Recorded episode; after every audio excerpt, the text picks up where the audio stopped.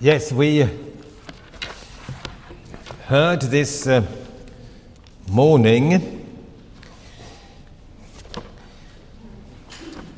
from scriptures we read together and from a passage which we tried to understand and analyze a little bit closer, namely Matthew 16, verses 16 to 18, the confession of Peter as to the identity of Jesus of Nazareth, and we saw that he understood, it was revealed to him by the Father in heaven, that the man Jesus is God, the Son of the living God.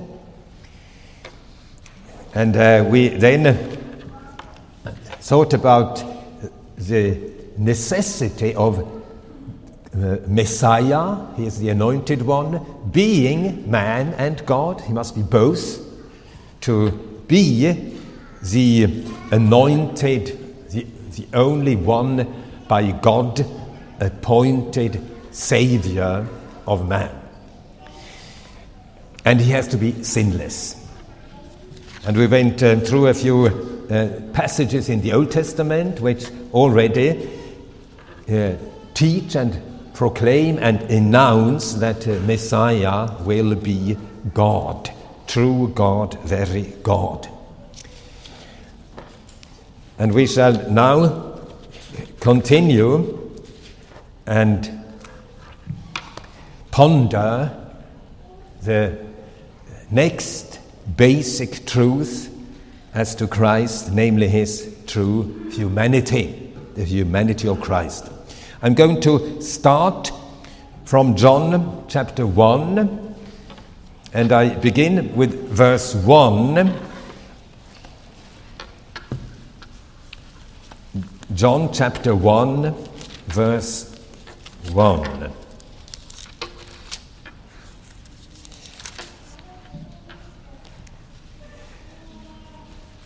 In the beginning was the Word, and the Word was with God, and the Word was God.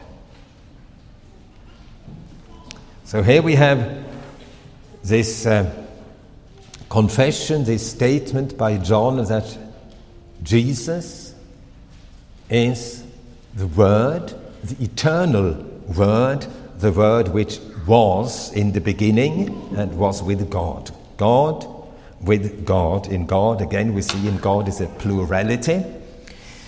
And then he says in verse 14, and the Word, that very Word, the eternal Word, by which all things were created, and nothing that has been created came about without him. So he is the creator of all things, the eternal one.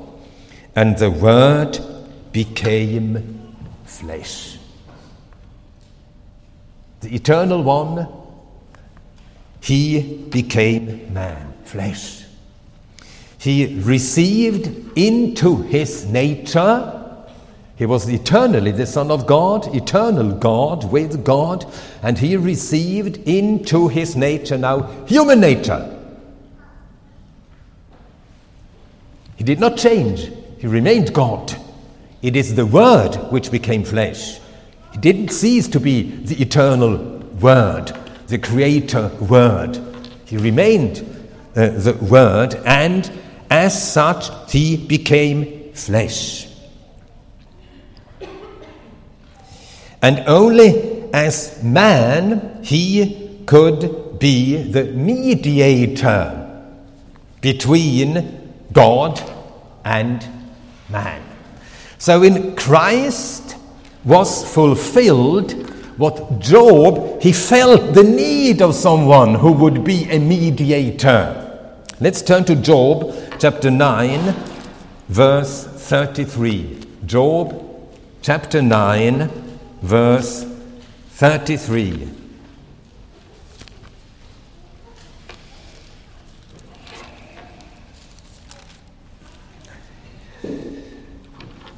Job 9:33, there is no umpire between us There is no man who can mediate between us, he's saying with other words, between me and my friends. And they had this contest, this theological quarrel. There is no umpire between us who may lay his hand upon us both. But he speaks also of his relationship to God. In this chapter, he confesses that no man, sinful man, can abide in the presence of God. In chapter 9, in verse 2, he says, "In truth I know that this is so, but how can a man be in the right before God? How can mere man be in the right before God, appear before God?" And he feels that there ought to be an umpire who can mediate not only between men and men who are in quarrel with each other, but between God and man. Now the interesting thing is that in the Greek translation of the Old Testament, I mean the ancient Greek translation, which was produced before Christ's birth, sometime in the 2nd century, before the Christian era, the so-called Septuaginta. Septuaginta is Latin and means 70. And it comes from that Jewish legend. There are so many Jewish legends, and the Jewish legend that there were 80 men who simultaneously translated the Hebrew scriptures into Greek, and all those 70 translations agreed completely.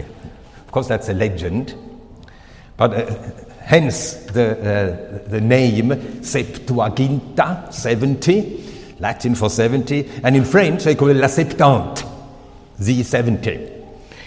And the translation, the Greek translation has here, there is no mesites.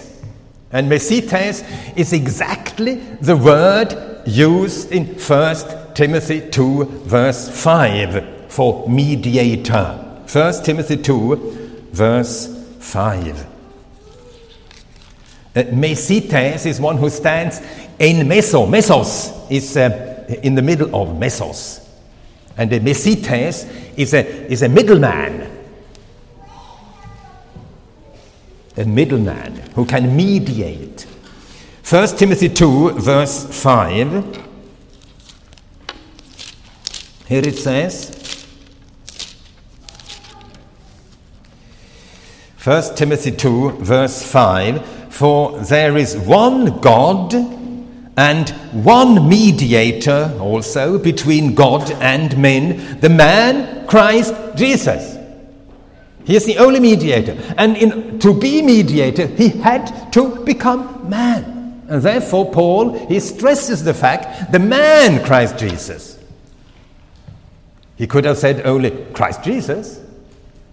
It would have been sufficient information, but he wants us to grasp and to see the fact he had to be man, to be mediator between man and God. Mesites, one God and one mediator between God and man, between God and anthropos.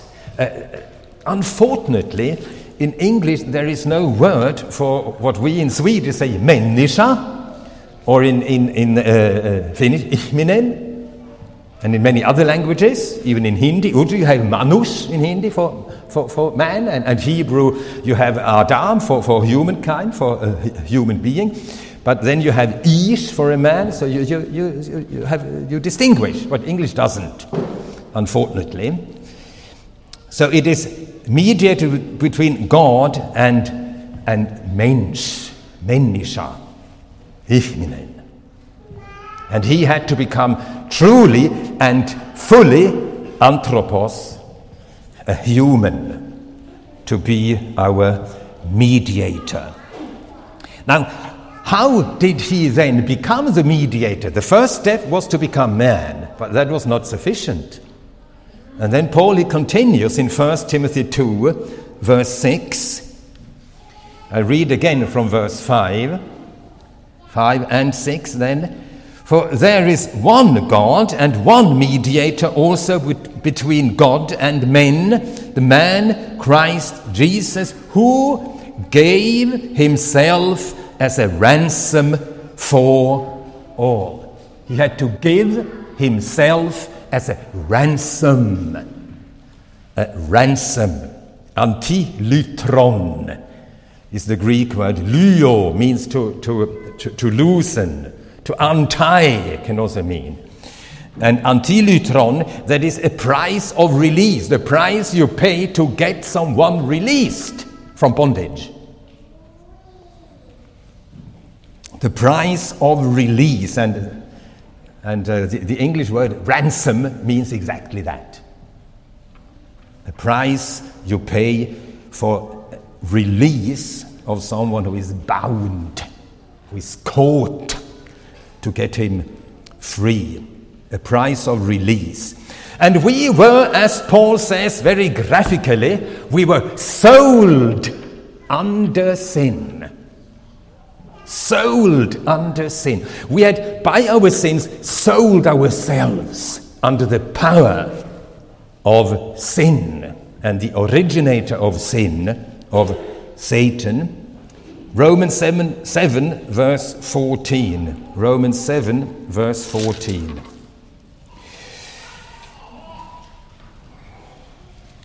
Here Paul says, Romans 7, verse 14, for we know that the law is spiritual, but I am of flesh, and that stands here for the sinful nature of man. I am of flesh, sold into bondage to sin. Well, the Greek is literally, I'm sold under sin. So the NASB is not always really accurate. It is sold under sin. That's important. Sin is not only accompanying us through life. If it were like that, you could think of getting rid of sin. But we are under sin. So the power of sin is over us. We can never get out of it. Never. We are under sin. And Paul says the same thing in Romans 3 verse 9, that Jews and Greeks are all under sin.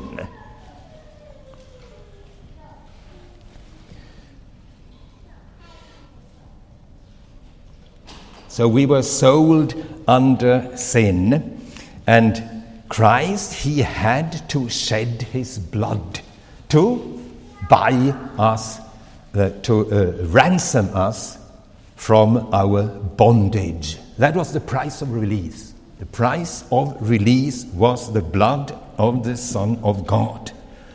He paid that price to free us. He became man in order to be able to die. As God, in his divine and according to his divine nature, cannot die. And therefore he became man to die. And by dying, by shedding his blood, to pay the price. And thus he bought us. Literally, he bought us with the price of his blood. And we have that word, buy, agorazo, for instance, in 1 Corinthians 6, verse 20. 1 Corinthians 6, verse 20.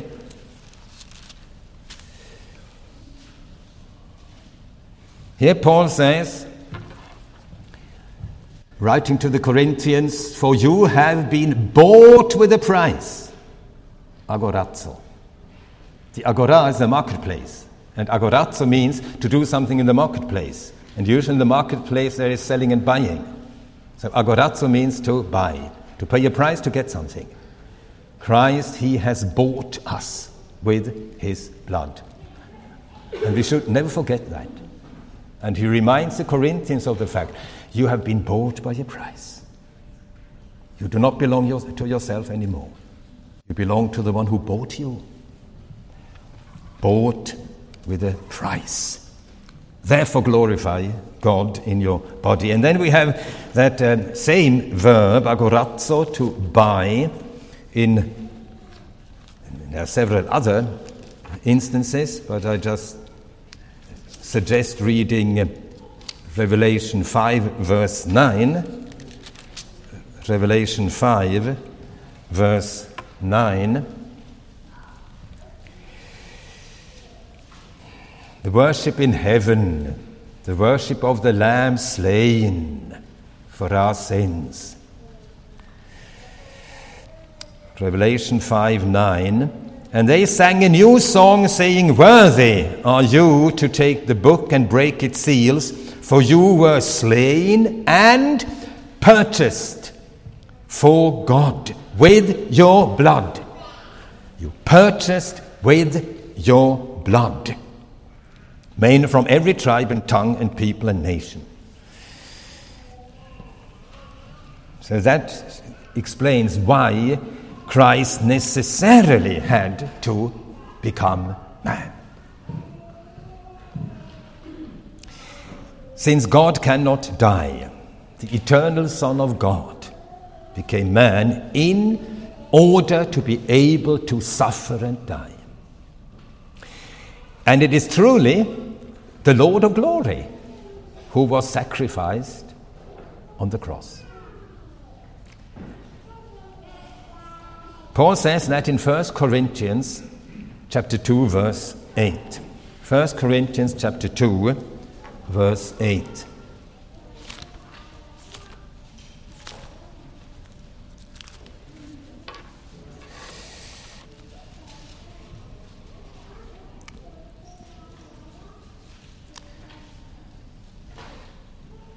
I read verses 7 and 8. 1 Corinthians 2, verses 7 and 8. But we speak God's wisdom in a mystery, the hidden wisdom which God predestined before the ages to our glory, the wisdom which none of the rulers of this age has understood. For if they had understood it, they would not have crucified the Lord of glory. It was the Lord of glory who was crucified. The man Jesus, yes, true man, but at the same time the Lord of glory. He never shed his divine being and person and glory. I remember many years ago, I had been... from the years 72 to 74 on the Indian subcontinent, and then after those years returning home, and in those years I had met Christians, local Christians, and thus come to believe in Christ. Traveling home, westward bound, and in those days you could travel the road through Afghanistan, through Iran, through Turkey. And finally, we reached the Greek border, entered into Greece, and then we saw all the Greek flags were at half-mast. So I asked a man from the border control, why are the flags flying at half-mast? Has somebody died? And then he said, God has died. First I was stunned. Then I understood it was Good Friday. And now after those more than two and a half, almost 3 years, for the first time again I entered a Christian land with a Christian confession at least. I had been in Muslim countries, in a Hindu country for a long time. And I said, yes, it is true. I wasn't a Christian. Truly, our God died for us. Now, this is not so easy to understand, and therefore there has been much disputing. Is it God who died? Are we to say that God died on the cross? God cannot die. Now we have to realize that Christ, he has two natures, divine nature, human nature, but he's one person. He's not two persons. He's one person. And if he, as to his humanity, suffers, it is the person, the divine person of the Son of God who suffers. We cannot separate him. We can only distinguish the two natures. They are distinct, but they are not separate. And they cannot, they are inseparable. I have here a very helpful quotation by Philip Schaff from his collection of creeds, the Creeds of Christendom. It's in volume one, where he deals with the ancient creeds, the creeds of the ancient church, and there were all those Christological disputes in the first centuries. Christological: is he true God, or only God similar to God, God-like, like Arius said, or really God? And what is the relationship of the two natures? And then creeds were then formulated to clarify the biblical teaching and the truths as to the person of Christ.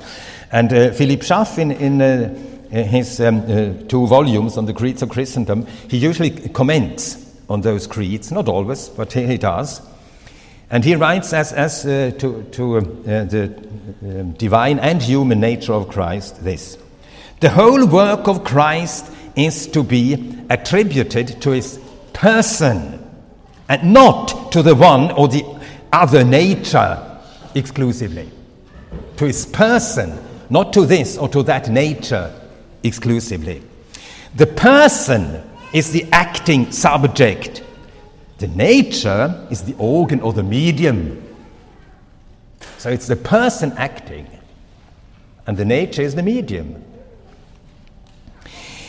It is the one divine human person of Christ that wrought miracles by virtue of his divine nature, and who suffered through the sensorium of his human nature, the superhuman effect and infinite merit of the Redeemer's work must be ascribed to his person because of his divinity, while it is his humanity alone that made him capable and liable to toil, temptation, suffering, and death. So I think that's put very clearly, in clear words. As he suffered as to his human nature, but it was his person, it was he who suffered. So it is proper, it is correct to say, it was the Son of God, the Lord of glory, who hung on the cross, suffered and died for us. And thus Paul says in Romans chapter 5, verse 10, Romans 5, verse 10,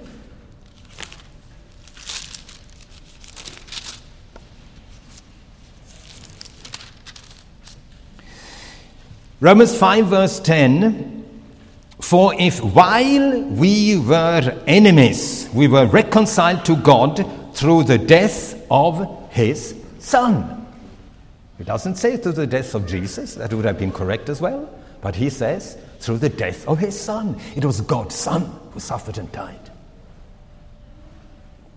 He, the divine Son of God. Thus we can say the Son of God is not able to suffer and to die as to his divine nature. But the Son of God has truly suffered and died as to his human nature. But, I repeat, it is not the nature which suffers, but the person. And therefore the Bible speaks of the death of God's Son. How that is possible, how divine and human nature can be united in one person, we cannot grasp with our minds, but we believe the testimony of Scripture. And the Bible itself calls the fact that the eternal Word became flesh a mystery. It is something man would never have been able to think out, to think even. It is a mystery. It was hidden and then revealed as Christ came. 1 Timothy 3, verse 16. 1 Timothy 3, verse 16.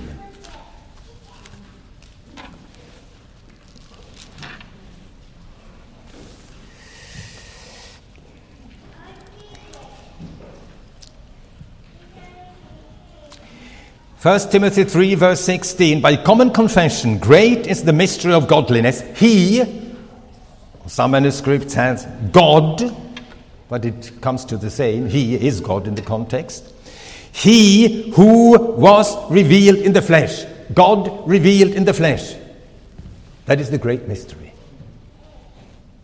And then vindicated in the Spirit, that is by resurrection, as Paul says. Proved to be the Son of God by resurrection of the dead. Demonstrated to be Son of God by the resurrection from the dead. Romans 1 verse, was it 3, 4? 4, I think verse 4. So that supposes his dying. Yes, God revealed in the flesh, dying. Great is the mystery. A mystery. But we believe. We believe it since it is revealed, even if we cannot grasp this with our minds. The German Reformed theologian Eduard Böhl, he lived and worked in the late 19th century and beginning of 20th century, and he has also written a Dogmatik, that is a systematic theology. And there he says, around this mystery, das Bekenntnis, nichts zu wissen, ist hier höchste Erkenntnis. The confession not to know is here the highest knowledge. The confession not to know is here the highest knowledge. There is such a thing as docta ignorantia. Calvin used that term somewhere. Docta ignorantia, that is learned ignorance.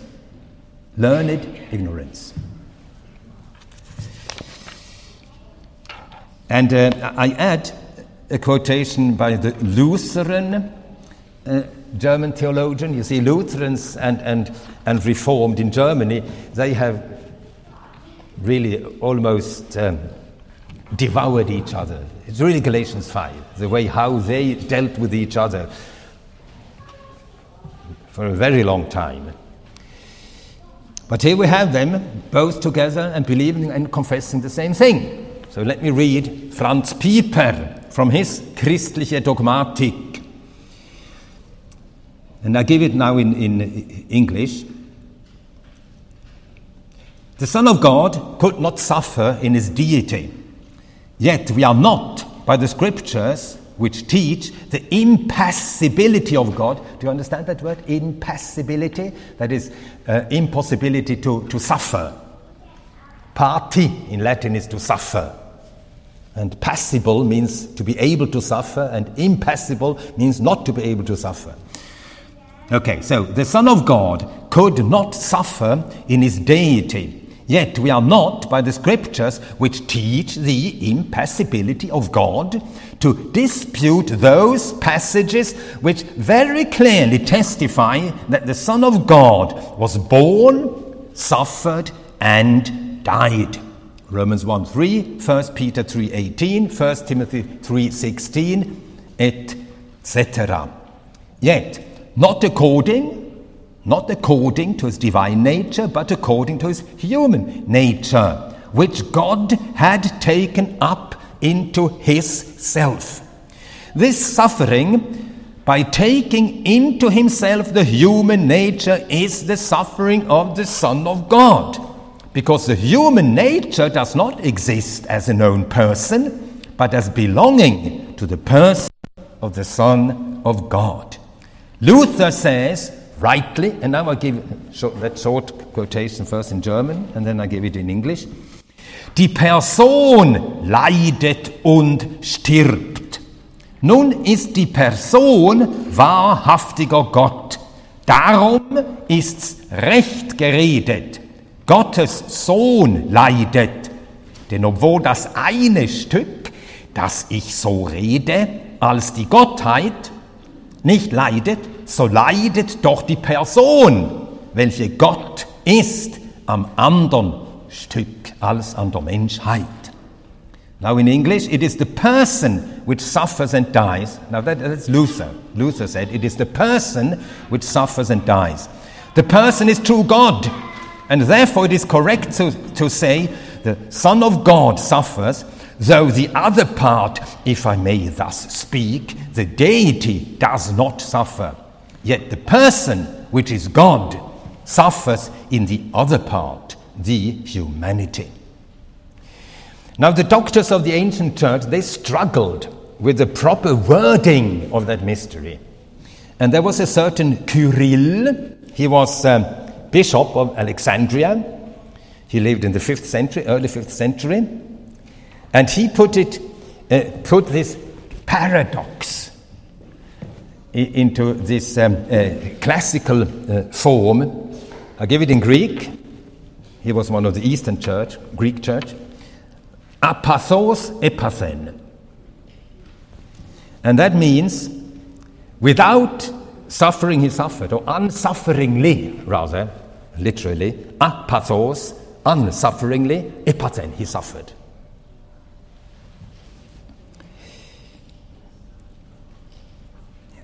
Now we have this testimony of the Bible. There is a person, one and the same person, who is God and who is man. And that seems to the natural mind, a contradiction. You can believe in the concept of God without having the Spirit of God. Of course, the Bible says that. And there are religious people, they believe in God, they have a certain fear of the divine. But they refuse to accept such an idea that God can become man. No, that's impossible. God is not a man. And you can even point to scriptures which say exactly that very thing. God is not a man. God is not a man. Let's turn to Numbers 23, verse 19. Numbers 23, verse 19.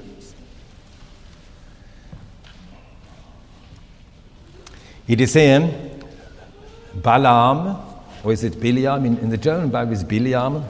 Yeah, in the English Bible it's Balaam. It is Balaam prophesying against his will, prophesying good things over Israel. And then in that context he says, Numbers 23, verse 19, God is not a man that he should lie. God is not a man. That is an axiom. That is an axiom. God is not a man. By no means. And we have God himself affirming that he is not a man. Hosea chapter 11, verse 9. God is speaking through the prophet, saying, Hosea 11, verse 9, I will not execute my fierce anger. I will not destroy Ephraim again, for I am God and not man. And vice versa, man is not God. Man is not God. And that is also a common consciousness of man. Man is not God. God is not man and man is not God. We have this episode in 2 Kings.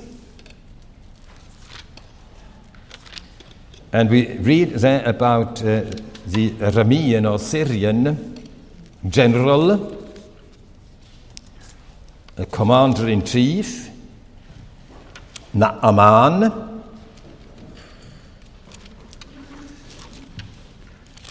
who has leprosy. And then he hears by a girl from Israel in his household, that there's a prophet in Israel. He could heal my master. And he goes to the king, Naaman, and the king writes a letter. And evidently he didn't really understand the whole thing, so he writes to the king of Syria, the king of Aram, writes to the king in Israel. 2 Kings chapter 5, verses 6 and 7. He, that is Naaman, brought the letter to the king of Israel, saying, "And now, as this letter comes to you," this is quotation from the letter of the king of the Arameans. "And now, as this letter comes to you, you, king of Israel, behold, I have sent Naaman, my servant, to you, that you may cure him of his leprosy." Verse 7, when the king of Israel read the letter, he tore his clothes and said, "Am I God to kill and to make alive, that this man is sending word to me to cure a man of his leprosy? I am but a man. I'm a mere man. I'm not God." Now, how can that be? That God can be man, and that there has been a man on this earth, and there still is a man, a glorified man in heaven, who is man and God. Man and God. Now, this apparent contradiction can only be solved in the revealed truth of God, by the revealed truth of the Bible. And we receive that truth by faith. If this revelation is not received by faith, the Bible remains a closed book.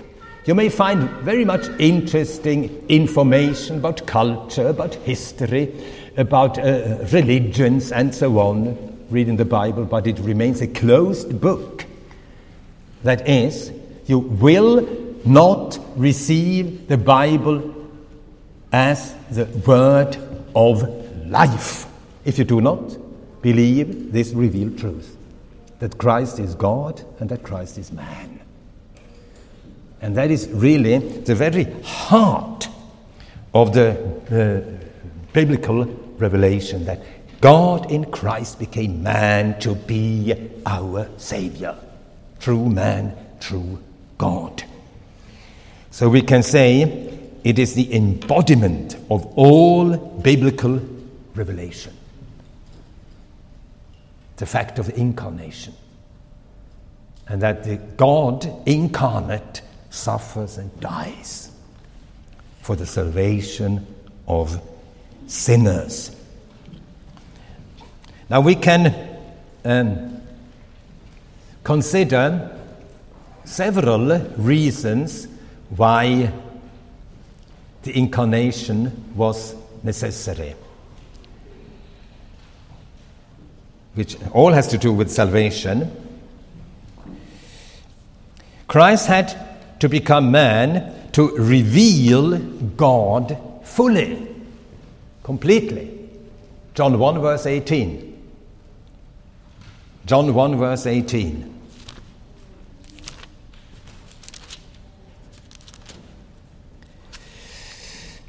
"No one has seen God at any time. The only begotten God," or the only begotten Son, it's again a matter of manuscripts, "who is in the bosom of the Father, he has explained him."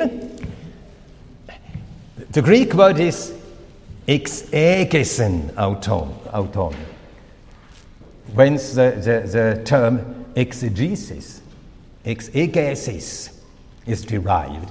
And that means to bring out the truth of something, to bring out something which is hidden, to bring it out.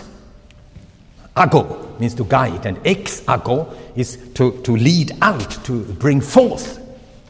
So he has by his incarnation brought forth, and thus granted the knowledge, full knowledge of God. And why did he have to become man in order to reveal God fully? To reveal God to man. To reveal God to man. And this revelation is a revelation which man can endure. In Christ, man can see God and live. If God were to reveal himself fully, as Luther says in one place, in nuda majestate, in his naked majesty, in his pure divine being, we all would be consumed on the spot. So in order to reveal God fully, so that man can endure and accept that revelation, he had to become man. He had to become man in order to destroy Satan, to fulfill the promise or the announcement given in the Garden of Eden, Genesis 1, Genesis 3, verse 15, the seed of the woman will crush the head of the serpent and die doing it. Die doing it. And we have Hebrews 2, verse 14. Hebrews 2, verse 14.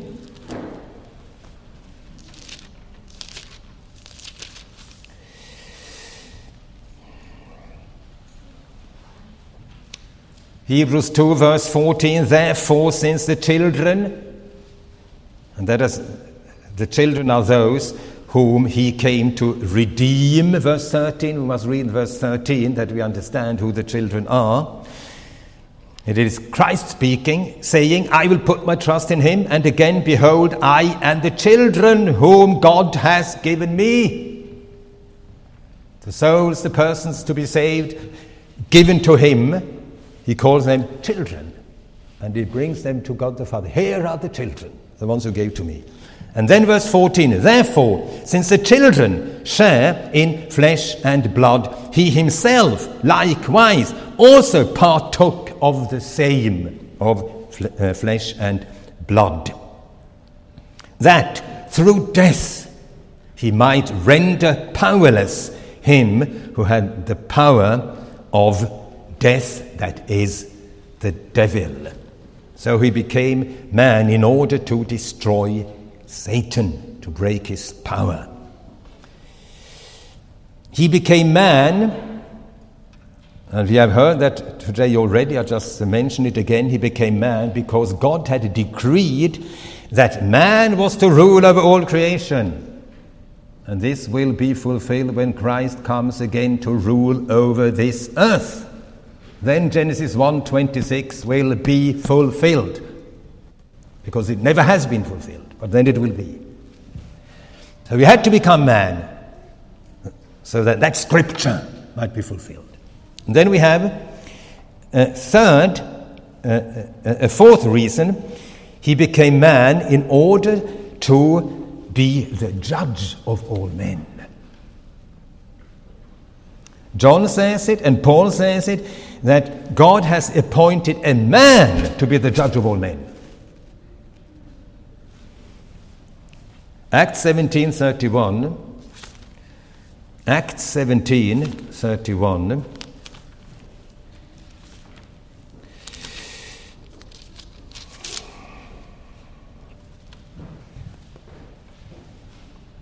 Paul speaking on the Rajos Pagos in Assen, saying, because God has fixed a day in which he will judge the world in righteousness through a man, whom he has appointed. And the Lord himself has said that he has the power to judge. He's going to be the judge of all men, since he is himself man. John chapter 5, verse 27.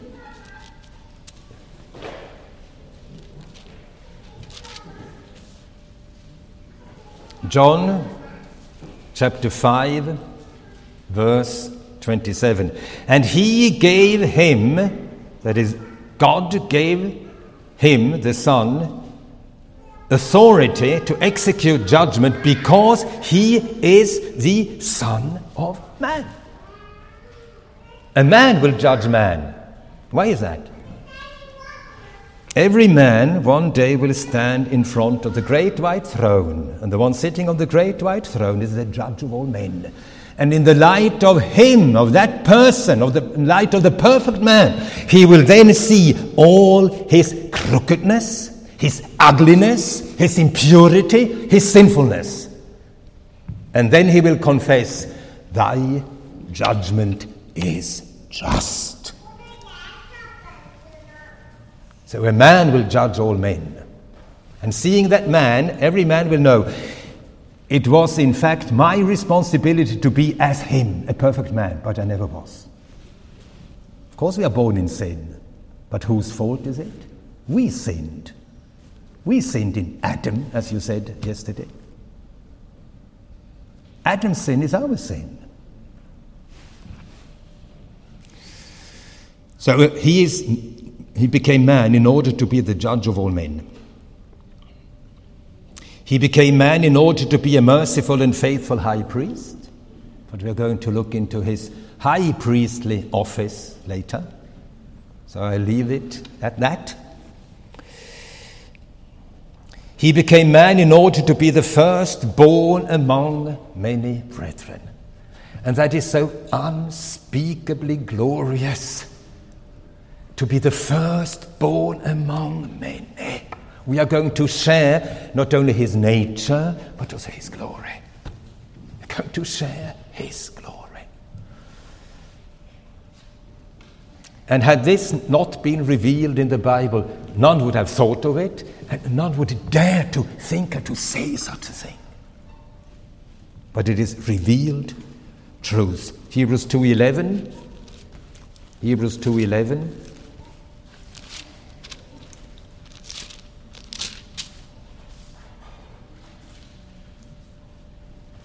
For both he who sanctifies and those who are sanctified are all from one, for which reason he is not ashamed to call them brethren. He who sanctifies, who has sanctified us? Christ by his blood. And he who sanctifies and those that are sanctified are one. And therefore he is not ashamed to call them brethren. And then comes the Bible verse to prove the truth. I will proclaim your name to my brethren. Psalm 22. And then we have Romans 8. Romans 8:29. For those whom he foreknew, he also predestined to become conformed to the image of his Son, so that he would be the firstborn among many brethren. He had to become man in order to be exactly that firstborn one of his many brethren. And finally, he became man to be the heir and of all things and to make us fellow heirs. He is the heir of all things, Hebrews 1:2. Hebrews 1:2.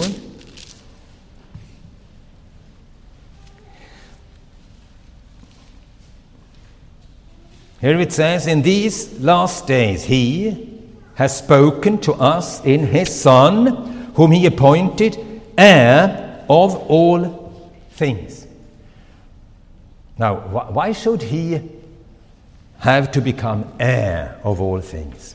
Now, man had lost everything in sin. Man had lost everything in sin. He had lost life, he had lost the reign, he had lost glory, he had lost life, he had lost God, he had lost everything. Now Christ becomes man, and by his dying and suffering for us as our substitute and redeeming us, he makes us to inherit what he as man received from God, and he never lost it because he never sinned.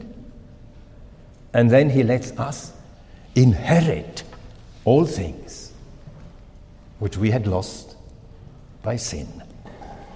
So Romans 8 verse 17 says that we are heirs of God and co-heirs, fellow heirs with Christ. Romans 8:17. Romans 8:17. If children, heirs, heirs of God, and fellow heirs with Christ. So we see how the truth of the incarnation, the truth of the true humanity of Christ is as important for the whole work of salvation as the truth of his deity. True God, true man. And that man was sinless. True man, sinless man. And I just turn to four scriptures for his sinlessness. There are, of course, many more, four. And with those four scriptures, I end this address. Luke 1:35. Luke 1:35.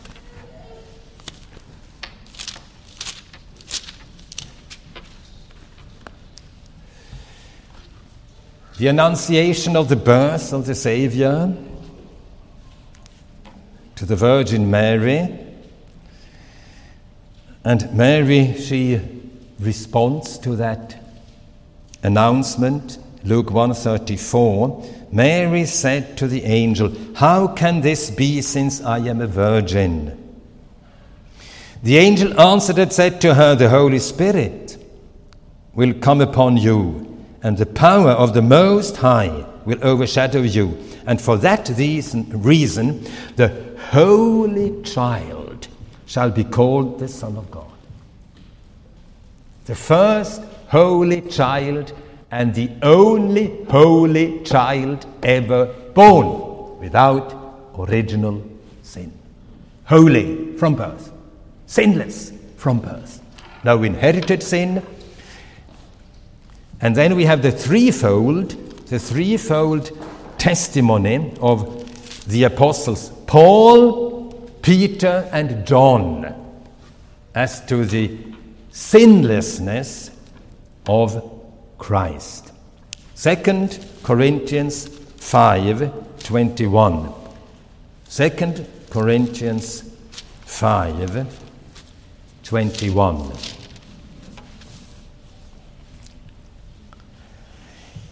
He, that is God, made him who knew no sin to be sin on our behalf, so that we might become the righteousness of God in him. He knew no sin. That, of course, does not mean that he didn't know what sin is.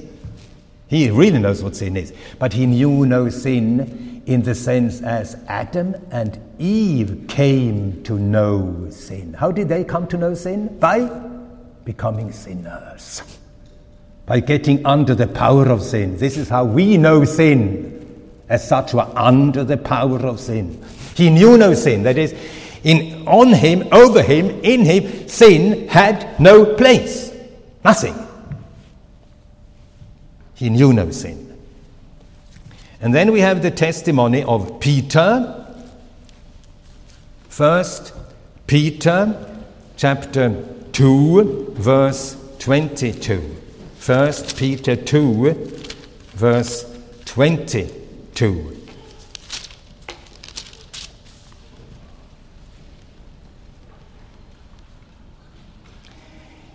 Speaking about Christ, he says, who committed no sin. He knew no sin, and he committed no sin. So there were no sinful deeds either. No sin in nature. And no sinful deeds. He committed no sin. And then, first epistle of John, chapter 3, verse 5. 1 John 3, verse 5. You know that he appeared in order to take away sins, and in him there is no sin. He knew no sin. He did no sin. In him, no sin. So we have seen now this evening the necessity of the incarnation, of him being man, becoming man, being man, and the necessity of his sinlessness. He had to be sinless to be our substitute. And for that truth we worship him. Let us give thanks together. Eternal Son of God, sent by the Father and coming by your free will and consent, you came to us, you became a man, born of a virgin, the one sinless, perfect, true man and true God. Truly great is the mystery of godliness, God revealed in the flesh. And we thank you that we have your own word giving us testimony of you, and your Spirit confirming that testimony and convincing us. So we receive the truth of you and of your divine, matchless, glorious person. And we worship you.